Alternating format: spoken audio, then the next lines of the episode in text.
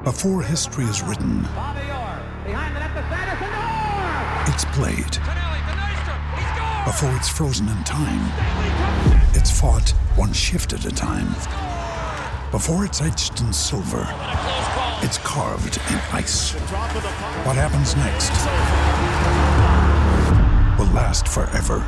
The Stanley Cup Final on ABC and ESPN Plus begins Saturday.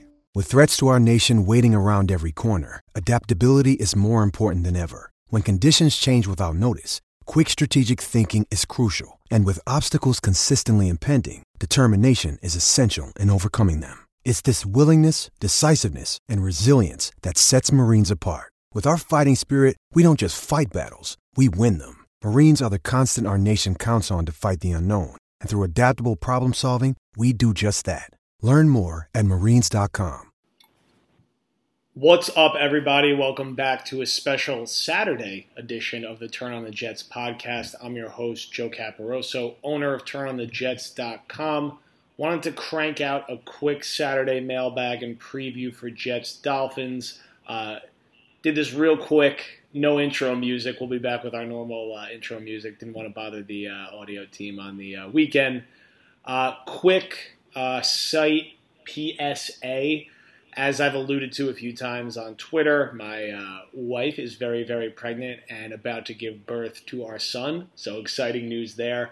Uh, very good chance I will not be on Twitter uh, for Jets Dolphins tomorrow, and I'll be out of commission for a few days, tending to more important matters. However, we will still have a podcast on this feed before Jets Browns. Uh, will be guest hosted uh, by Dan Eason and Greg Armstrong. So make sure you stay uh, subscribed and stay up on the feed. We'll have an episode out uh, with reaction to Jets Dolphins and previewing Jets Browns. I will be back uh, in the mix uh, with a podcast probably the same time next week, talking about Jets Browns, some some other thoughts on Jets Dolphins since I won't have a podcast uh, after that game before the next one, and then be back in my normal rhythm with podcasts every Thursday. Uh, we'll also have uh, my normal articles, my initial reaction, uh, gift dump, all that good stuff will be backfilled by other authors for the few days I'm out of commission this week. So if you don't see me tweeting frantically like a maniac dur- during Jets Dolphins, it likely means that my wife is in the middle of giving birth, and I will watch the game on Game Pass or DVR or whatever other way I could find a way to wrangle it up in the hospital. That being said, uh, before we d- jump into the questions and some thoughts on Jets Dolphins, two two quick reminders. Uh, September 30th, Willie McBride's check out, come by for our watch party and live podcast. We had a great time at the Jets Giants game in the preseason. Myself, Connor Rogers, Clayton Smarzlock, Greg Armstrong, and a few others will be there. Just be hanging out in the back room watching Jets Jags and doing a live uh, post game podcast after.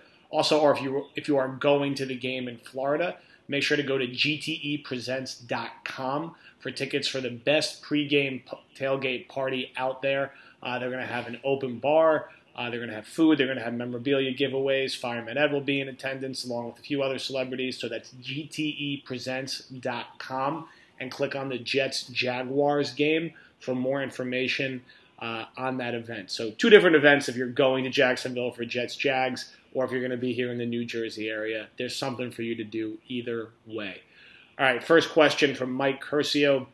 Hi, Joe. What do you think our ceiling is for the Jets now? prior to the season, I picked the Jets to go seven and nine. Uh, I did have them covering against Detroit, not winning by 31.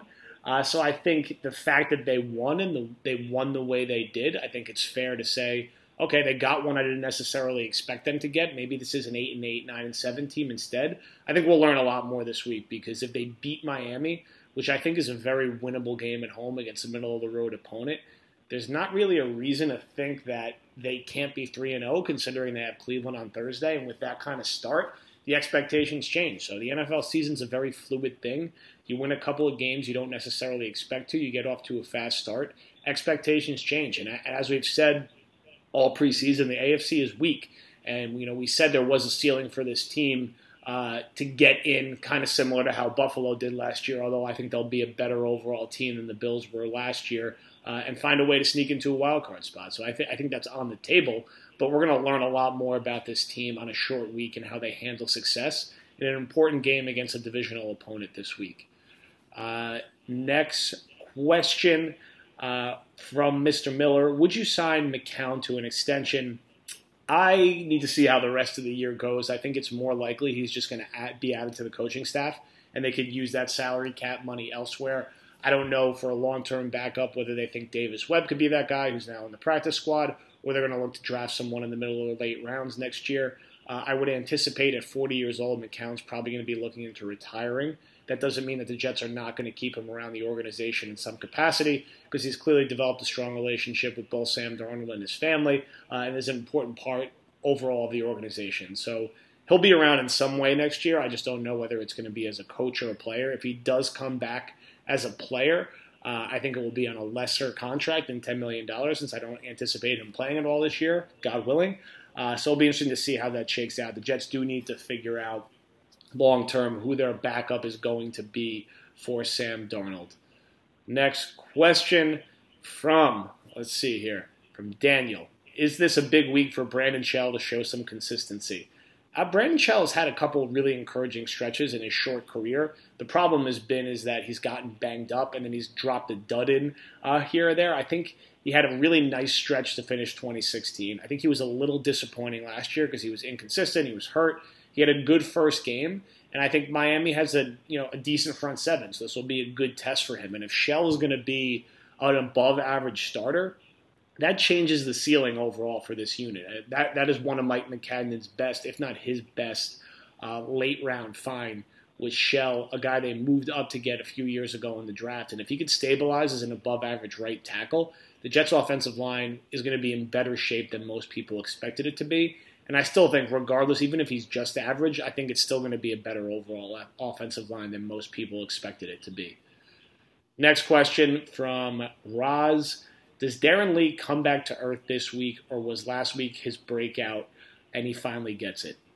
It's hard to say, right? We got to see a bigger sample size. Last week was really exciting for Darren Lee. Had his first two career interceptions, had a defensive touchdown. More importantly, did a good job breaking up a couple screens and looked more comfortable playing the part of a traditional inside linebacker. Now it's about consistency and sustaining it. I think the Jets completely coach circles around Detroit, particularly on the defensive side of the ball. They seem to actually have a jump on what was coming and took advantage of that. For Lee, it's about building consistency now. I think that game was great. You can't take that away from him. He was probably their best overall player on the field. And now, can he do it week after week after week? And if he can, similar to Shell on the offensive line, the ceiling for this defense gets, defense gets substantially higher. So, look, I, have been skeptical about Darren Lee. He did not play very well over the first two years of his career or this preseason, but against Detroit, he was great. So let's hope he can build on that and help take that Jets second, uh, the second level of the Jets defense to a higher level. Da, da, da. From Raul Vasquez. Who is the most important player on the Fins to stop? Will we have a hard time stopping them, or will our defense keep up the momentum? Uh, Miami has sort of an interesting offense. They got this mix of old veterans they've signed and some younger players that are stepping into bigger roles, guys like Jakeem Grant and Kenyan Drake. And then on the veteran side, Frank Gore and Danny Amendola. Kenny Stills had a huge game last week uh, down the field with two touchdowns, including one that basically iced the game. I, I'm going to guess that Jets are going to scheme and do what they can to take away Stills over the top and make some other players beat them. I don't think – you know, there's definitely going to be a situation where I think Grant and Amendola are going to be able to do some work underneath and move the chains, but I think it's a matter of bending and not breaking. Miami's running game really does not scare me all that much. Uh, you know, I know Gore has been playing for an eternity, but I just don't think there's a ton of explosiveness left between him and Drake. I think the Jets will contain it there and really put the game in Ryan Tannehill's hands, and that's why I think they have a good chance to move to 2 0. I think divisional games are generally close but the Jets have played well and coached well against Ryan Tannehill with this regime. The few times they've got to match up against them, uh, so I, I, like their chances. And I think it's you, you take away those big plays with Kenny Stills, make Miami work the ball up and down the field, blitz Tannehill, make him uncomfortable, and see if you could force a few more turnovers. Let's see. Uh, next question from Joey Shadell. Real story from week one was the Jets defense special teams. They'll need to be top 10 for playoff consideration. Do you think they're legit, or was it fool's goals from an overrated Lions team? I'll, incorporate a little on the special teams on this answer, too. Look, I think with the Lions, we don't know. They, it could very well turn out to be that the Lions are like a 3 and 13 team this year, and Matt Patricia is just a train wreck. Uh, or maybe they're the eight and eight, nine and seven team that most people thought they were, and that win was that impressive. So I think, regardless of how the Lions turn out, it was an impressive win. It was a road win with a rookie quarterback. Uh, I don't know if the Jets defense is going to have five interceptions every week, and they don't need to, right? They need to go out and prevent big plays, force occasional turnovers, and hopefully score another defensive touchdown or two, and they're going to be fine. From a special team standpoint, Andre Roberts uh, was terrific. He had three big returns, not just a huge touchdown. Uh, and there's no reason to think he won't stabilize punt return. It's one of the reasons I was banging on the table to keep him on the roster all spring and all summer, and I just never got while people were laughing or questioning why you would keep him around. He's been a good returner in the NFL for a while. He's had a few return touchdowns for the Lions and for the Falcons over the past few seasons. Uh, he's probably the best Jets returner since they've had Joe McKnight or Brad Smith. So they have that position stabilized, which is good. I think it's a bigger question mark if a guy like Jason Myers can stay consistent and the coverage overall can stay consistent. So we'll see how that plays out. They're not going to score 48 points every week. They're not going to score defensive and special teams touchdown every week. But if they can be steady in those areas, there's no reason to think this team can't win nine or 10 games. Now it's just a matter of being consistent. Um, question I got uh, a little later in the day today, which I think was interesting to answer, and we're you know we're one game in, so it's like funny to even try to answer it at this point. The gist of it was basically if every team in the NFL called you up offering their starting quarterback straight up for Sam Darnold, who are the teams you would say yes to? So I said the only, you know, this is off the top of my head, and bearing in mind we're one week into the NFL season. Off the top of my head, I'd say yes to the Packers. Aaron Rodgers is not a human, as we saw last week, and he still has enough prime years left where I think you would have to make that move. Uh, I said probably uh, about Seattle. I think you'd have to think really hard about Russell Wilson, who's already won a Super Bowl, still in his prime, and is still producing despite a less than optimal situation. And then after that, I said maybe uh, to the Chiefs with Patrick Mahomes, who I think is a stud, who I love pre-draft last year. I think he's going to be really good. And then some of the other guys that maybe you think about but ultimately say no to.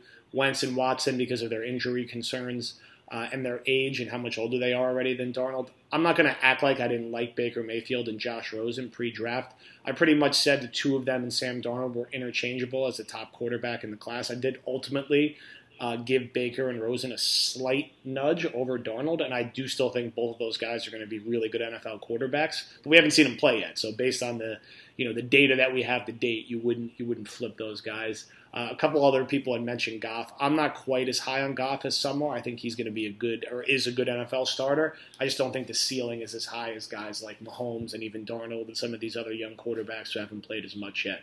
So, an interesting question, and we'll see how that uh, you know plays out over the course of the year. I, I think Jet fans have every reason to be more than excited about Sam Darnold right now. And I think what the one thing that he really has going for him is he's 21.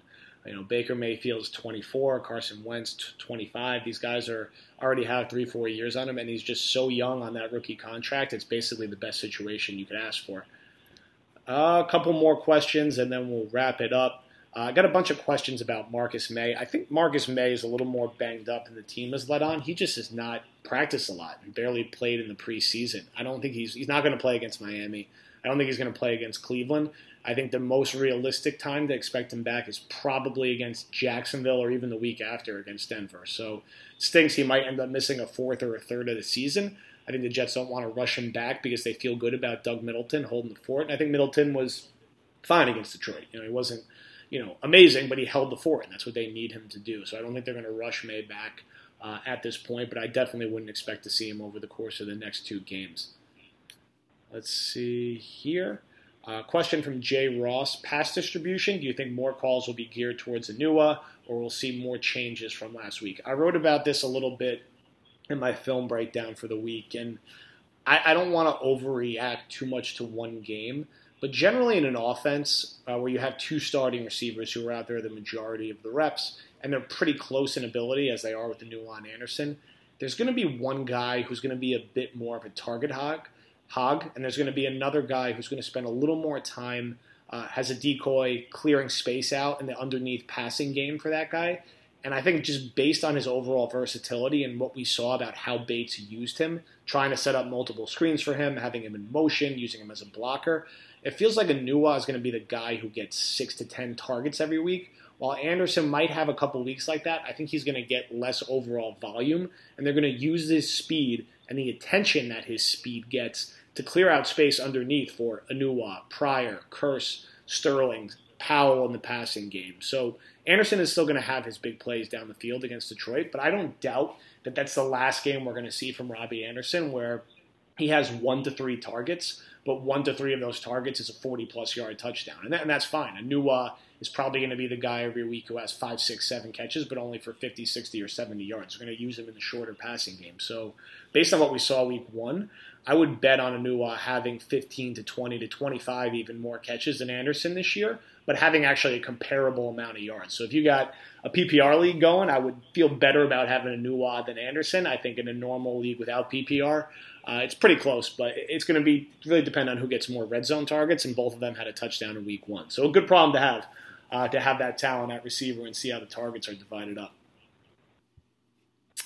Uh, next question, Sam Darnold stat line tomorrow. I every Friday, if you're new to the site, write a 12 pack where I do 12 predictions for the upcoming game, which will include a score prediction and specific uh, player predictions. Uh, off the top of my head, I, I, still have Darnold up somewhere in the mid 200s in the passing yards. I think it's actually, I'm sorry, the low 200s. I have him at about somewhere around 220, 225. I think his yard per attempt will drop a little bit. It's unrealistic to expect him to be over nine every single week, so maybe he's more in the seven and a half range. Uh, I don't think he's going to have any turnovers this week. I think he'll protect the ball. I also, you know, think he'll probably have one to two touchdowns uh, and hopefully avoid uh, getting sacked all that much. Maybe he gets dropped once or twice. So I think another good, steady game. I don't know if he's going to throw for 400 yards and four touchdowns like some fans are anticipating, but I think in the mid 200s uh, with a touchdown or two and no turnovers, and the Jets will have a really good chance to beat Miami and move to 2 and 0. Let's see here. We'll do two more questions and then we'll wrap it up. Uh, a lot of questions about uh, Fireman Ed coming back as I tweeted, there's a lot of things to talk about this team related to football. Fireman Ed wants to come back and lead Jet Chance. That's great. We want a, we want a good, loud home environment. I don't have a, a strong, scalding hot take about the overall circumstance. If, if it's loud at the home games, I'm happy. And if this helps it be that loud at the home games, then, then great. So hopefully we'll have a good. I'm sure there'll be a very good turnout for this game, and it's crazy watching the Jets. Uh, ticket prices spike already so much in the secondary market. I'm definitely planning to get out there for a game or two in October and November. I you know I try to at this point go to at least a couple of games a year, although it's easier to kind of cover it in the way I do when I'm back home. Plus, I'll also have uh, a brand new baby at home, so it'll be a little more challenging than other years. But I, I, expect to get out there in October, and I expect to see the crowd being completely raucous tomorrow in a game that I think the Jets have a really good chance to win. Um, last question. Let's see from Ryan from LI. If we lose tomorrow, the main reason will be I think it will be, you know, some of the stuff that we were concerned about in the preseason, right? The pass rush doesn't get to Ryan Tannehill and they make a few plays in the passing game. Maybe Darnold has a turnover or two that the Jets aren't able to overcome, and they lose the overall turnover and special teams battle. Miami had it was a weird game, but they you know they won their week one game against Tennessee, a team who was a playoff team last year who had a new coach and had playoff expectations coming into this year. So credit to them, you know, for handling business in their own building. I think you know prior to the year, I saw Miami has you know kind of similar to the Jets, somewhere in that seven and nine ish, eight and eight range. Uh, but you know, for the Jets, if they consider themselves a wild card contender, this is the kind of game you need to win. You need to win conference games. You need to win divisional games, and particularly you need to win your home divisional games uh, when you're not playing New England. The Jets need to take advantage of being in the AFC East in that when they get Buffalo twice, you got to win those games. And when you get Miami, you need to at least get a split with them, if not sweep them, and especially take care of business in your home game. So all wins are good. Uh, conference wins are better than NFC wins, and divisional wins are as good as it gets. So the Jets, you know, funny enough, you know, it's early in the year. They win this game uh, they're going to be positioned really well to go 3 and 0 because you're playing Cleveland. Now, yes, it's in a short week, and yes, you're playing Cleveland on the road, but Cleveland's Cleveland, right? They haven't won a game in an eternity. Uh, so this is a game that you know Jets are only two and a half point favorites. Last I saw, they're not even getting the full three points at home yet. So Vegas not not fully sold on the Jets yet, and maybe wondering if Week One was an aberration. But I think this is a game I would have gave the Jets the full three points on, and I do think they are going to cover at two and a half and win. a tight game. Uh, I think the final I had out was 24-21. I think you'll get something in that range. I think they'll start fast. I think Miami will hang around a little bit. I think the Jets will make, be able to make enough plays down the stretch to win. And then, you know, it'll be very interesting to see where the expectation levels are at with them right back on prime time a few days later. Um, all right, we're going to wrap it up there. Appreciate everybody listening and following the site. We will have all of our normal coverage up and through the game and up into the Cleveland game next week. Uh, again, stay on this podcast. We will have a new episode live probably Monday, uh, guest hosted by uh, Greg and Dan, as I mentioned at the top. And I will be back uh, to my regular routine right after the Browns game with reaction to that. I'll drop in some Twitter thoughts probably a little later on Jets Dolphins since I very likely won't be watching the game in real time. I'll probably be watching a recording of it or watching it on my laptop. So stay with me and uh, let's get a win tomorrow.